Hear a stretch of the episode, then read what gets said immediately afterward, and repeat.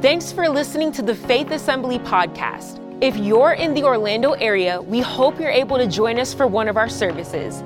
Please check out faithassembly.org for more information or follow us on social media at faithorl. We hope this message will be an inspiration to help you find all that God has for your life. Enjoy the message. Uh, how are my Wednesday saints doing? All right, good. How about my Wednesday ain'ts? How you doing? All right, no, you guys are, you're all saints. If you're joining us on a screen somewhere, you are also a Wednesday saint. So we're so glad that you're joining with us. Lean in and uh, hear from God tonight. And, uh, and uh, we look forward to when you can be with us in person at one of our campuses because it's even better in person. It just is. It is. Yeah, it's good. Because, no, it is. We, we get to hang out with each other, which is a real huge part of uh, being in the kingdom. And uh, so, anyway, glad that you're here. Glad that you're joining us if you're not here in person. Let me talk for just a second about uh, Wednesday schedules because we are mixing it up a little bit this month. And so um, I don't know if it would affect your attendance uh, that drastically, but let me tell you. So, normally, our last Wednesday night is um, our prayer, prayer ministry night, prayer night. Um, for the month of September, um, we're, we're not doing that. We, we moved the prayer night to October 5th, which I think is the, that's the first Wednesday night in October. So this week and next week, it's the book of Haggai. So I'm going to start with chapter one. Pastor Sonny's going to do chapter two next week. And then our prayer night will be October 5th. And you go, why would you move the prayer night from the last Wednesday? Because it's supposed to be the last Wednesday. I count on that, Pastor. And now, my last Wednesday, I'm not going to be able to pray. Well, first of all, you can still pray, all right? The reason why we're doing it though is because the week after the October 5th Wednesday, so three weeks from tonight, is Awaken service. And so we wanted to take that Wednesday before that, that Awaken uh, event happens Sunday, Monday, Tuesday, Wednesday nights. We wanted to uh, take that Wednesday right before uh, that event to uh, be praying and just uh, ask God to pour out His Spirit, ask God to reach our our friends through this event. Um, listen, there's two parts to that event. We do believe that God is going to do something in the life of our church at Awaken, but we also believe that uh, there's going to be a great harvest of souls that week. And uh, listen, I'm twisting those speakers' arms and I'm saying, let's do, let's let's cast the net every single night. Uh, and so, any night you want to invite, what's great about an event like this is you can invite somebody to Sunday night, and then they can be like, oh, I can't come Sunday night, and you're like, oh, it's all good. How about Monday night? And then they'll be like, oh, actually, I, got, I have my thing, and it's bowling night on Monday night. Oh, cool, yeah. How about Tuesday night? And you just keep going. And if they say no to all four of those nights, then invite them to Thursday night.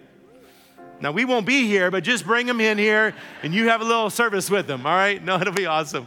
Let's pray. Let's ask God uh, one more time just to anoint uh, this word as we look in uh, this book of Haggai tonight. Lord, your word is just so good. It's so more than enough. It's more than we could ever need. It, it, it, just applies to every area of our life. And so we just pray that tonight, as we look into uh, this uh, chapter one of Haggai, we pray this would be no exception, that you would speak to us. Uh, we are here. Uh, in your name, we're, we're certainly here to uh, hear from you and to allow your word to uh, look into our lives and do something so significant within us. We love you. We bless you in Jesus' name. And everybody said, Amen. Amen. Amen. All right, Haggai, and I can I can feel the excitement in the air. I mean, you say Haggai, and people are ready. I mean, that's what I thought. No, you will be, all right? Uh, let me tell you this. Chapter one of Haggai is going to say a little bit more to you than you think it's going to, all right? So just get your expectation up. Uh, but um, I'll give you a little bit of background on, on this in just a moment, but um, uh, you'll, you'll hear in, in, in this chapter, uh, they'll mention the word ruins, that something is just in ruins. And um, I, you know, traveled, you go to certain places in the world and they say, Do you want to go see the ruins, right? Um, I've been in places like that. And uh, for whatever it's worth, I don't know what this says about me, but I'm usually not that excited about going and seeing the ruins. Like, now I have been to a couple places that would be categorized as that, and I have been I've been somewhat moved by the history of it. Like, I, I understand that. But I'm just telling you that, like, the next place I go that has ruins, and they go, hey, you could either do this, or you could do this, or you could go see the ruins. Um, there's something about me that just goes, let's do the other stuff. And maybe it's because the word ruins. It's just like it sounds, you know what I'm saying? Like it just sounds so negative. Like, let's go see something that has been ruined. And I'm like, I can see that at my house, things that have been ruined. You know what I'm saying? Like, my dogs ruin things. Like I can, I don't have to go travel. Like I don't know if this happens to just me, but I'm telling you at a disproportionate rate. If I wear a shirt for the first time, it gets ruined. I, I don't know what it is. Like, I'll be eating something and my motor skills will start to skip. And normally I can get, like, let's say a french fry with some ketchup normally i can i've done this a few hundred times in my life normally i can go from here to there without any like major dysfunction but something about a new shirt will cause me to miss my mouth altogether and just boom and i'm telling you there's been it just seems disproportionate where some little stain or drip will get on a new shirt. We'll put it through the wash, we'll put the spray on it, we'll do everything. It'll come out, and that the residue of that stain will still be there. And I'm like, there, it's ruined. As some of my family used to say back in the, old, some of my, my, my aunts and uncles, they say, it's ruined with a T. I don't know. It's, it's really ruined when you have to add a T to it. it was, it's runt. That's what they used to say back in the day. So maybe it's that. But I've never been a fan uh, necessarily of, of, of ruins. And so that's what we're going to see here in Haggai chapter 1. You're going you're to see this phrase, uh, ruins. And it's because they had begun to build a temple. And uh, at, right as they had started, um, uh, okay, can we, can we teach a little bit? Is that all right? You, you going to stay with me if we, if we go a little history here for a second? Is that all right? Okay. Now, there are there are 12 uh, minor prophets in uh, the Bible.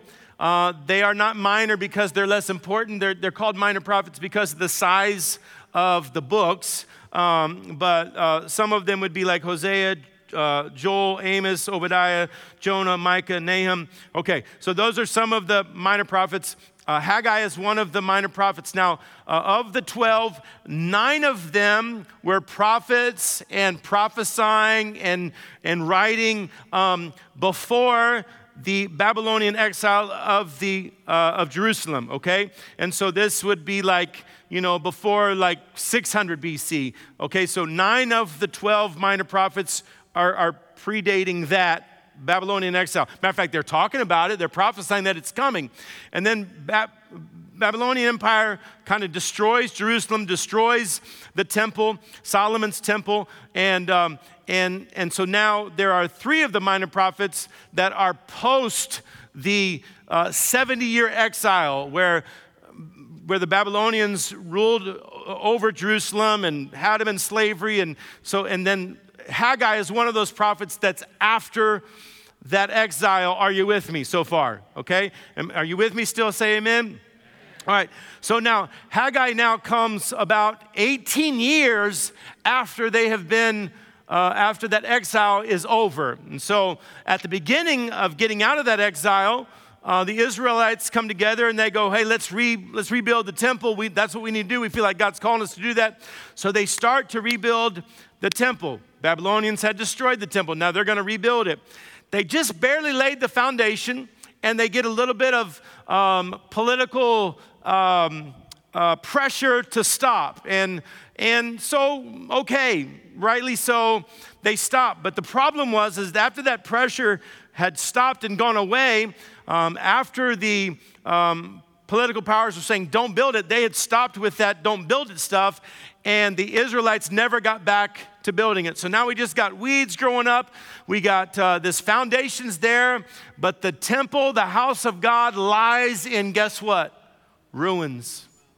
And now the Israelites have gotten used to just doing life with the house of God in ruins. All right, there's our there's our historical background of Haggai chapter 1. The cool thing about it is, um, as you read about this, uh, this biblical history of, of the Jewish people and these different uh, seasons of exile and, and these wars and whatever, um, really, since this has been obviously written, um, there have been a lot of different um, archaeological uh, digs and, and a, a, lot of different civilizations that they've discovered, and uh, they've gone through, and nearly every single aspect that is written in these. Uh, in these minor and major prophets, these, these, these storylines that we see in the Word of God, all of them uh, basically have been proven accurate by, uh, by archaeology and what they have found. One more thing I'll say before we jump into chapter one is this, because I think it's important to say. But you, I want you to understand the Old Testament, really the Bible overall, but especially in the Old Testament, which is what we're in right now, it's not, it's not in chronological order. So when you read through the Old Testament, um, it's not in chronological order. So there's, there's some overlap. And so, um, so what we read about in, say, for instance, Haggai, uh, some of the same stuff is going on uh, with Nebuchadnezzar in the book of Daniel. That's the Babylonian takeover, but, but we're also reading about in, in, in Haggai. Uh, Ezra, we'll talk about it, uh, the, the same time period. And so there's, there's some different overlap. You can read, um, there is such a thing as a chronological Bible. And actually, the next time I, I just read through the Bible, usually, like that's my rhythm as I just read straight through um, all the time. I'm just always reading through the Bible. But I think the next time I do it, um, I'm going to do. I'm gonna do it. I'm gonna do it with the chronological Bible, just because I never have done that before, and we'll see how that goes. I'll let you know. All right, Amen. All right, let's go. Verse number one. This is what Haggai says in verse number one. In the second year of King uh, Darius, on the first day of the sixth month, so June 1st, the word of the Lord came through the prophet Haggai to Zerubbabel, son of Shealtiel, and the, the, governor of Judah, and to Joshua, son of Jozadak, the high priest. The word of the Lord comes to these two leaders, one representing a um, political leader and one a spiritual leader. So we've got governmental leader and spiritual leader, and the, the, the word of the Lord comes from uh, comes through Haggai, and he, and he gives it out. And so uh, we'll look through kind of what this word of the Lord was and what the, uh, what the reaction was by the um, children of Israel and by these two leaders as a result of the word of the Lord. Um, and so let's go to verse 2, 3, and 4. This is what the beginning of the word of the Lord said. This is the Lord Almighty says, These people say, pause right there real quick. God is talking about Israelites. And normally, when he would talk about the Israelites, he would say, My people.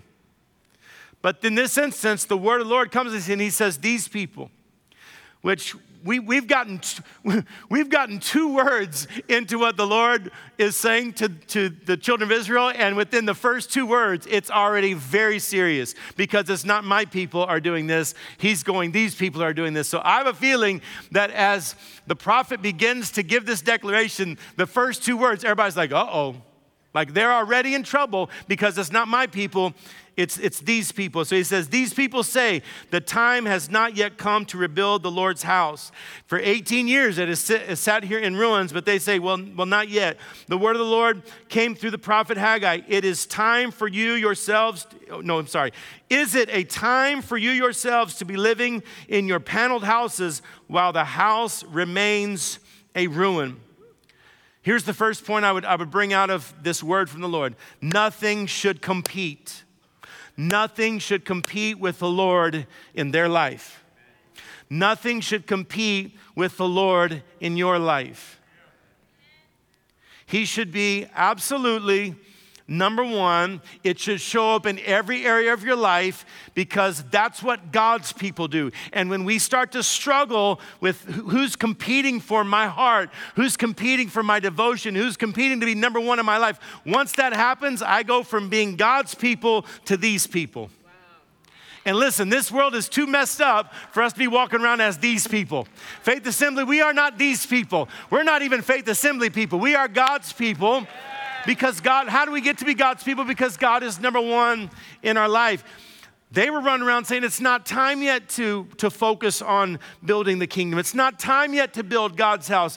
And, and so then the prophet says, God says through the prophet, well, then is it time for you to be putting all this effort into your house, into uh, making your life so comfortable while the house of God remains in ruins. Now, I think it's interesting that the people of God didn't say, We're not going to build the, the, the, temple.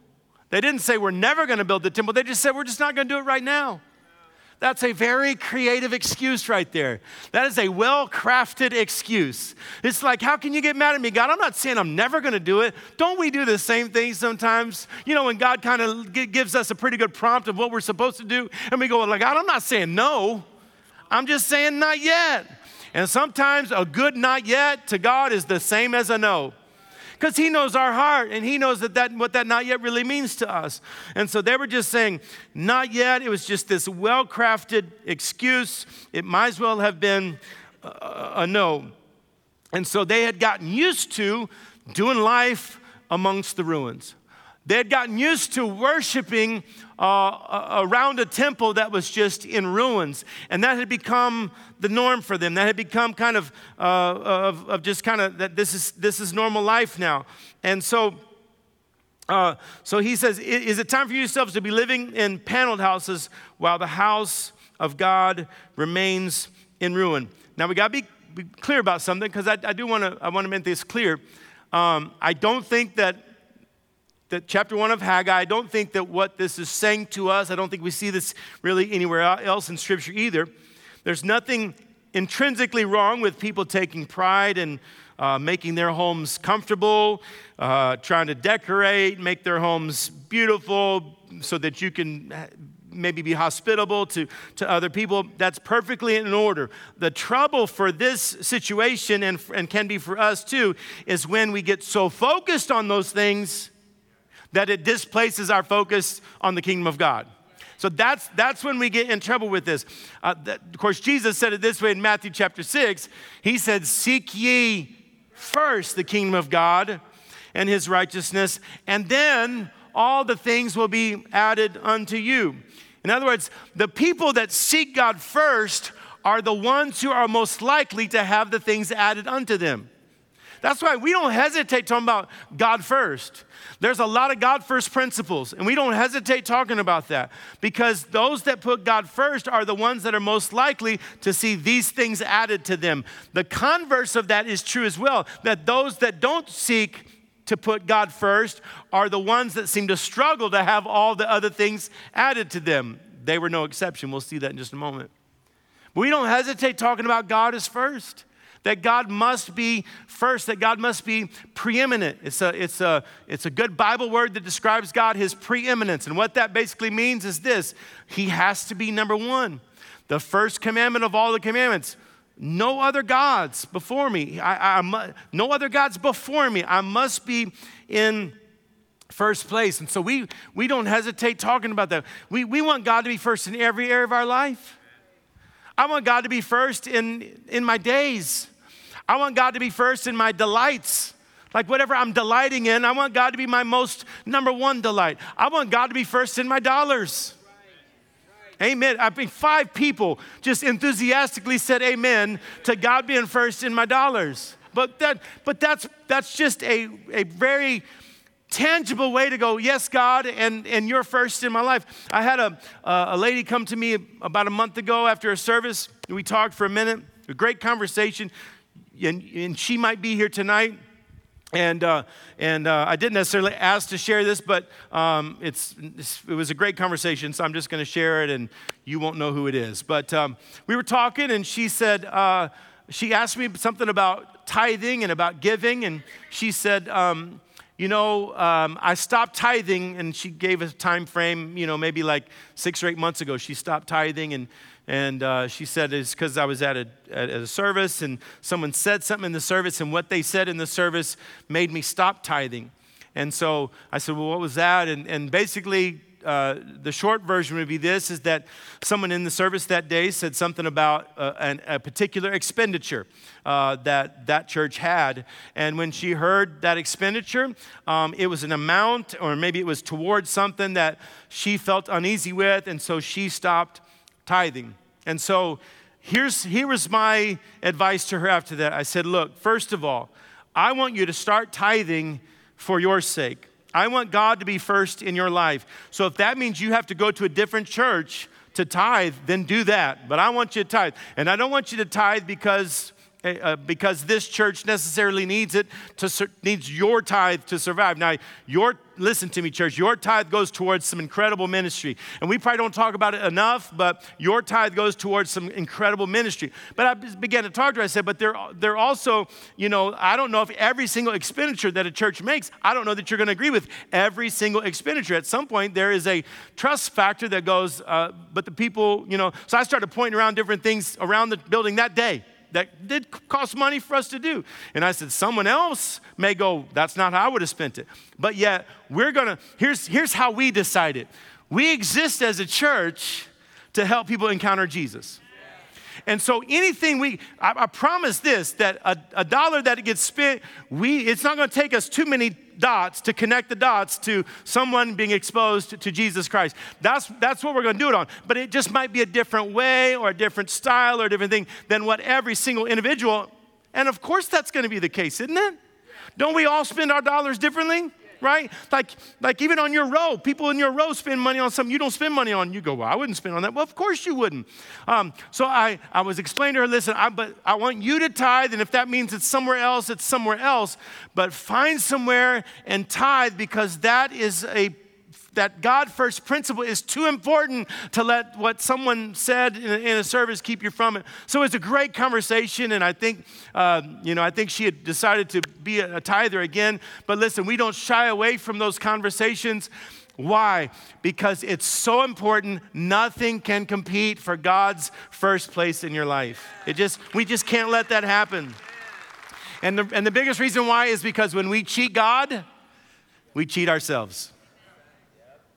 You'll see it. That's, that's totally what starts to happen here.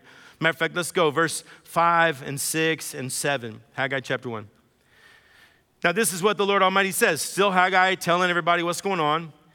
And then this is what the Lord says. The Lord says to them, Give careful thought to your ways. You have planted much, but have harvested little. You eat, but you never have enough. You drink, but you never have your fill. You put on clothes, but you're, you're not warm. You earn wages only to put them in a purse, but the purse has holes in it. This is what the Lord Almighty says give careful thought to your ways. I like that when the people are in this season of disobedience, where God, there are other things that are competing for God first in their life, that I love that the mercy of God, He doesn't send them right back into exile. That the mercy of God, He doesn't go, hey, let's go find uh, someone else to come take them captive. Instead, He corrects them. He gives them a chance. And He says, hey, think, He just says, think about your life for a second. I just think we don't do that enough. I just think that there's not enough times in our life where we just kind of turn everything off and just go, how's, How's life? Like, I ask people that question. It's one of my, like, I, I don't know if I mean it the, in the full meaning when I say it, but sometimes I'll just be walking next to somebody and say, How's life? And um, I feel like this is what God said to them consider your ways. Like, ask yourself the question, How's my life? Because what God was doing there is He was saying this, because if you'll think about it, you'll realize that when you cheat me, you're cheating yourself. Like if you'll take a second and actually think about it, you'll start to remember and go, that's right, because I put on my jacket, but I'm still cold all the time. That's right, because I make money, but I seem to never have enough money. That's right. No, I, didn't, I didn't think about that, God, but when I start to think about my ways, it does seem like when I eat, it's just, it's never like I never get my fill. And when I drink, it seems like my thirst is never really quenched. And the things that I go after, even if I get them, they just don't seem to satisfy. And God says, think about your life. And I think we need to do that. Because some of us are in that exact season where we just are restless and we just go, I can't figure out what's going on. And then we would go back to, okay, think about your ways. It's God says it twice in chapter one. He says it two more times in chapter two. It might come up next week, but it's so like this repetition is so important that, that it's the emphasis there that God is saying, hey, consider your ways. Like, set your heart on your ways, set your heart in the right places. And that's, that's our decision to do. That's our responsibility to do. Give careful thought to your ways. Set your heart where it needs to be. These, these, uh, these Israelites, they're running after money, they're running after food, they're running after this, running after that. It's such a, uh, it, it's such a parallel glimpse into our life today. Like, there, there are so many individuals that are just running hectic lives, just never had, feel like they never have enough, feel like they never gain what they're trying to gain, it's like they don't have enough money, and then you get a raise, and then you just spend all that too, and then you get a new job, and you're making a lot more money, but then you're like two months into that, you're like, where is it all going? It's just this, this frantic, uh, I gotta get more, I gotta get more, I gotta taste, I gotta, I gotta experience, I gotta travel, I gotta see this, I gotta, I'm just, just these people that are just looking for like something to like fill the void. And it's such a picture of, of our our world today. So it's certainly happening on an individual basis. It's probably happening really like on a, on a church level too. That there are churches that are kind of going, have lost the meaning of it all, right? There are churches that just need to consider their ways.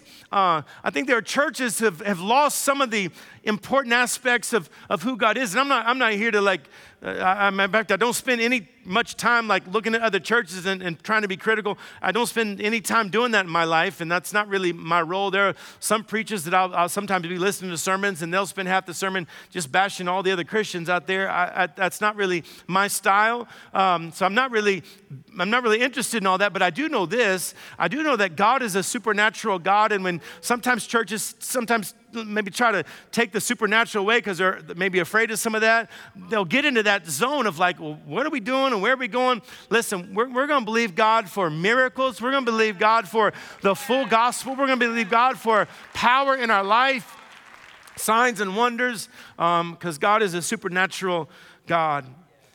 And so our ways should be considered. That was, that was point number two. Our ways should be considered. I think maybe I think maybe the number one reason why we don't consider our ways, because I, I, said, like, right, we don't do that enough. We don't like stop and just think about our life. I think the number one reason why we don't consider our ways is because we're too busy considering everybody else's ways. Isn't that the truth? Like we are so focused on the ways of everybody else. We're so focused on, well, I can't believe they do it that way. Oh, I can't believe they talk that way. I can't believe they act that way. I can't believe they go there like that. Like we're so focused on everybody's ways. And I feel like some of you that have been maybe tempted to be that way, tonight God says to get your eyes off everybody else. Consider your ways. All right? Check out how, how, how, much, how much sole possession of first place do I have in your life. Check out, look at your ways. Galatians 6, verse 4, Paul says it this way Each one should test their own actions. You ain't got to test everybody else's actions. Each one should test their own actions. Then they can take pride in themselves alone without comparing themselves to somebody else. Consider your ways. Our ways must be considered.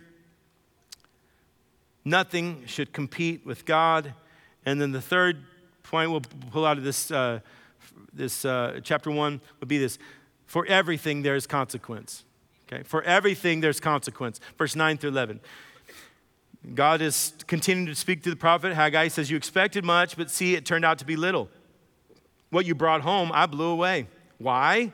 Why would the Lord do this to me? Because of my house, which remains a ruin. While each of you is busy with your own house, um, therefore, because of you, the heavens have withheld their dew and the earth its crops. I called for a drought on the fields and the mountains, on the grain, the new wine, the olive oil, and everything else on the ground that else the ground produces, on people and livestock, on the labor of your hands. He said, I called a drought on all of that. Why? Because I wasn't first. And there's a consequence to that. There's always a consequence for our actions. Newton knew that. His, his third law of motion. You know what Newton's third law of motion, going way back to school. I know, I'm sorry. Uh, third law of motion is for every action, there's an equal uh, reaction, equal or opposite e- reaction. And so, in other words, there's a consequence. The same as for us, there's always a consequence to our actions. Here's what we need to understand about consequences that when I make a mistake, when I commit a sin, when I do a disobedient act, I can gain forgiveness for that. I can go to God with sincerity and say, God, I am sorry. Will you please forgive me? And his answer will be yes. He will wipe away the sin, but the Bible never promises or even implies that he will wipe away the consequence. And some of us get mad at God for consequences that remain in our life, consequences of our actions, when God is going to forgive, but there's always consequence. And so God just starts to lay out and go, hey, there's consequences to the decisions that you're making in your life. And these consequences are there for a reason. These consequences are there to help you realize, okay, I don't I don't want to make those mistakes in the future. Because if there was never consequence, if there was only forgiveness, well, that's easy, right? Let's live it up every day and just we'll, we'll say sorry at the end of the day and we'll do it again the next day. No, there are consequences for our decisions. And that's part of what, like, let's say it this way those consequences is actually mercy and, and grace from God. Because you look at that and go, man, God was being mean to him, withholding this and withholding that. No, no, no. God was doing that to get their attention because a life lived in obedience to God just brings about blessing. A life lived where God is first brings about blessing. So God says, I'm going to do whatever it takes. If it means some discomfort, if it means some lack, let me say this about the consequence that they're, that they're in in that moment. I, I would never, you won't find in Scripture that that income, let's say this way, that a larger income is a sign of the blessing of God. No, okay? Um, and, and, and what I'm saying is this here's what I'm saying. What I'm saying is that if someone in this section makes a million dollars a year and someone in this section makes $25,000 a year, it doesn't mean that God his hand is or God's more approving of their life than their life, right? That you, that's there's you're not finding that in the Bible. It's not there's nowhere we, we would never teach that. Okay. However, sometimes the lack in our life is a lesson from God. So sometimes when I keep putting my money in the purse and the purse has holes and the money keeps going away. Sometimes those moments where I'm like, I'm, I'm eating, but I'm never fed, and I'm trying, I'm getting stuff, but it never feels. Sometimes that lack is a lesson from God. Sometimes that lack is God saying, there's consequence to your actions. And, um, and so consider your ways. Sometimes that lack is a lesson. So that's, that's kind of the word of the Lord to the people. Now we're going to look at how the people uh, reacted to that. And uh, first thing they do is that the people respond. All right? Verse 12, uh, it says this Then Zerubbabel and Joshua, the high priest, uh, remember Zerubbabel is a political leader and uh, Joshua is a, uh, is a spiritual leader. And so those two and the whole remnant of the people obeyed the voice of the Lord their God and the message of the prophet Haggai because the Lord their God had sent him and the people feared the Lord. I love their response to the word. Okay? Now, there's, there's some reasons why they responded. It did say that because God had sent the prophet and because the prophet was giving God's word and because they feared the Lord. And so, and so they responded to what was preached to them. Uh, Paul says it this way in 1 Thessalonians chapter 2 he says, uh, talking to the, to the Thessalonians, he says, We also thank God continually because when you received the word of God, which you heard from us, you accepted it, not as human word, but as it actually is the word of God, which is indeed at work in you who believe. They responded to God's word. Here's, here's what I want to say we have a lot of speakers that come through our first Wednesdays. We have speakers. Um, Awaken is, is coming. Some of the best communicators in the country that we could get will be here on those four nights, all right? It's going to be amazing. Um, and there is a mantle, there is an importance that is put on moments like this. Like, I never take these moments lightly of, of sharing God's word. It is important that a person is, is, uh, uh is pure hearted and prepared for these moments. Having said that, you know what else is important? Is the spirit with which you have come to receive the word. That's also important. It is. And so it wasn't just that the prophet gave the right message, it was that they had the right response to it, is that they were ready to receive. Like even the greatest of quarterback needs a pretty good receiver from time to time, right? And so it's important. I have traveled um, all over this country, I've done all kinds of different settings and events and age groups and churches and denominations and whatever. And I'm telling you, I've been in some environments that it is tough to preach. I will be the same prayed up and the same expectation and the feel like, man, this is gonna, tonight's gonna be the night, and I'll be out there just, I mean, working hard, and it just is, feels like it's going nowhere. And then I've been in environments where I came in kind of tired, maybe because of the flight or whatever, and yet the people, the room was so ready to receive that they just, they just started pulling the good preaching out of me, and I'm like, man, I am preaching better than I should tonight. And you know what the difference was? It's how they received it. So that's why I want you to consider your ways, even in moments like this, that you would come into services like this and that you would say, We are ready to receive. We're hungry for the word. Let's be that church, right? Let's be the church that pulls great preaching out of preachers because we're hungry for the word of God. Can I get an amen to that? Yeah, that would be a good time to say amen. Matter of fact, I'll, let's do this. Don't even tell anybody, okay? Top secret stuff. Pause the feed, not really, but pretend, all right. Uh, I want you guys to be special agents, all right, this weekend in service, all right? Come up in here, and there, you, some people, some people are thermometers. Here's what a thermometer does. A thermometer just, just, uh, uh, just, just kind of illustrates the room. A thermometer goes, uh, it's 100 in here, so look, it says 100 on, on the thermometer. That's what a thermometer does. Some people are thermometers, and then some people are thermostats. Some people are thermostats and goes, it's 100 in this room. Well, get, it's getting ready to be, it's getting ready to be 72. Watch what happens when I got up in here.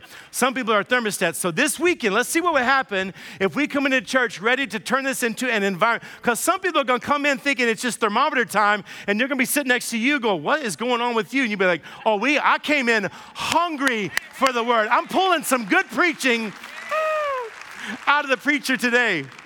All right. All right, good. Amen. We got to move on. I could preach that for a second. All right. But the people responded, and that's it's important the response of the people. It's, it's probably, it's at least as important as the preparedness of the communicator, of the person giving the word from the Lord. So the people respond, and then after the people respond, uh, this is number five in this stuff, the Lord returns. So after the people respond to the word, then Haggai, the Lord's messenger, gave this message of the Lord to the people I am with you, declares the Lord. I am with you. Four words that were so powerful for them. Why? Because they had just considered their ways. And they had just realized wait, we've been running in circles, not making any progress. What are we going to do? And in that moment of like, I don't know, like consideration, and in that moment of desperation, in that moment of maybe a little bit of and trepidation of like, I don't know what, what's going to happen with this. Like, have we gone too far? I guess that's what it is, right? Have we done too much? Have we, we've waited 18 years. Is that too long? God, are you, are you just done with this? Four words. God says, No, I'm with you. I am with you. And when, when, when God returns onto the scene, Jesus said the same thing to people. He said, Lo, I am with you always, even to the ends of the world. When, when God returns onto the scene, what that means is this that means all that work that's been a waste, now that work is going to prosper. All that eating that has not left you, now it's going to bring fulfillment, nourishment. All that going after this and going after that and feeling empty, now there's going to be a purpose to your life. What has changed? Because you put me first, I am with you. The Lord returns. And then the last one is this verse 14 and 15. After the Lord returns, the passion is ignited again. The passion of the people is ignited. Verse 14. So the Lord stirred up the Spirit. I'm telling you, I was reading, preparing this this week, and that phrase just was hitting me the Lord stirred up the spirit. I was just saying, Lord, stir up our spirits, stir us up, reignite a, a, a, new passion again. The Lord stirred up the spirit of Zerubbabel, the governor, and the spirit of Joshua, the high priest. And he stirred up the spirit of the whole remnant of the people. And they came after that stirred up spirit, they came and they began to work on the house of the Lord their God on the 24th day of the sixth month. They took, they took a couple weeks and they went and gathered all of the materials. And now, in short order, three weeks later, they're working on the house of God. Are they working because they have to? Is it, uh, is it uh, oh man, what, this is horrible that we have to do this. And I, I liked it better the other way. No, no, no, none of that. Why? Because the Lord had stirred up their spirit. And I just think there was a hop in their step. And now they're building something of eternal significance. We're building the temple again. Listen, when you get involved in building the kingdom, I'm, talking about, I'm not talking about working so that somebody around here sees you. But when you say, God, I want you to be first in your life, in my life, God, I want you to be first in everything that I'm doing. God, I want you to stir up a spirit. Let there be an excitement within me. And when you kind of tap into that and start to follow your function and start to be used of God to advance the kingdom, I'm telling you, it will be energizing. It won't take energy out of you. Physically, sometimes, yes, but God will always be there to stir up your spirit. I just like that they were going, what God is going to take pleasure in when this is done, I will take pleasure in doing. Can I say that one more time? What God is going to take pleasure in when it's done, I will take pleasure in doing. And so they're like, let's do this now. Even if it means this gets harder before it gets easier, even if it means this gets dirtier before we finish.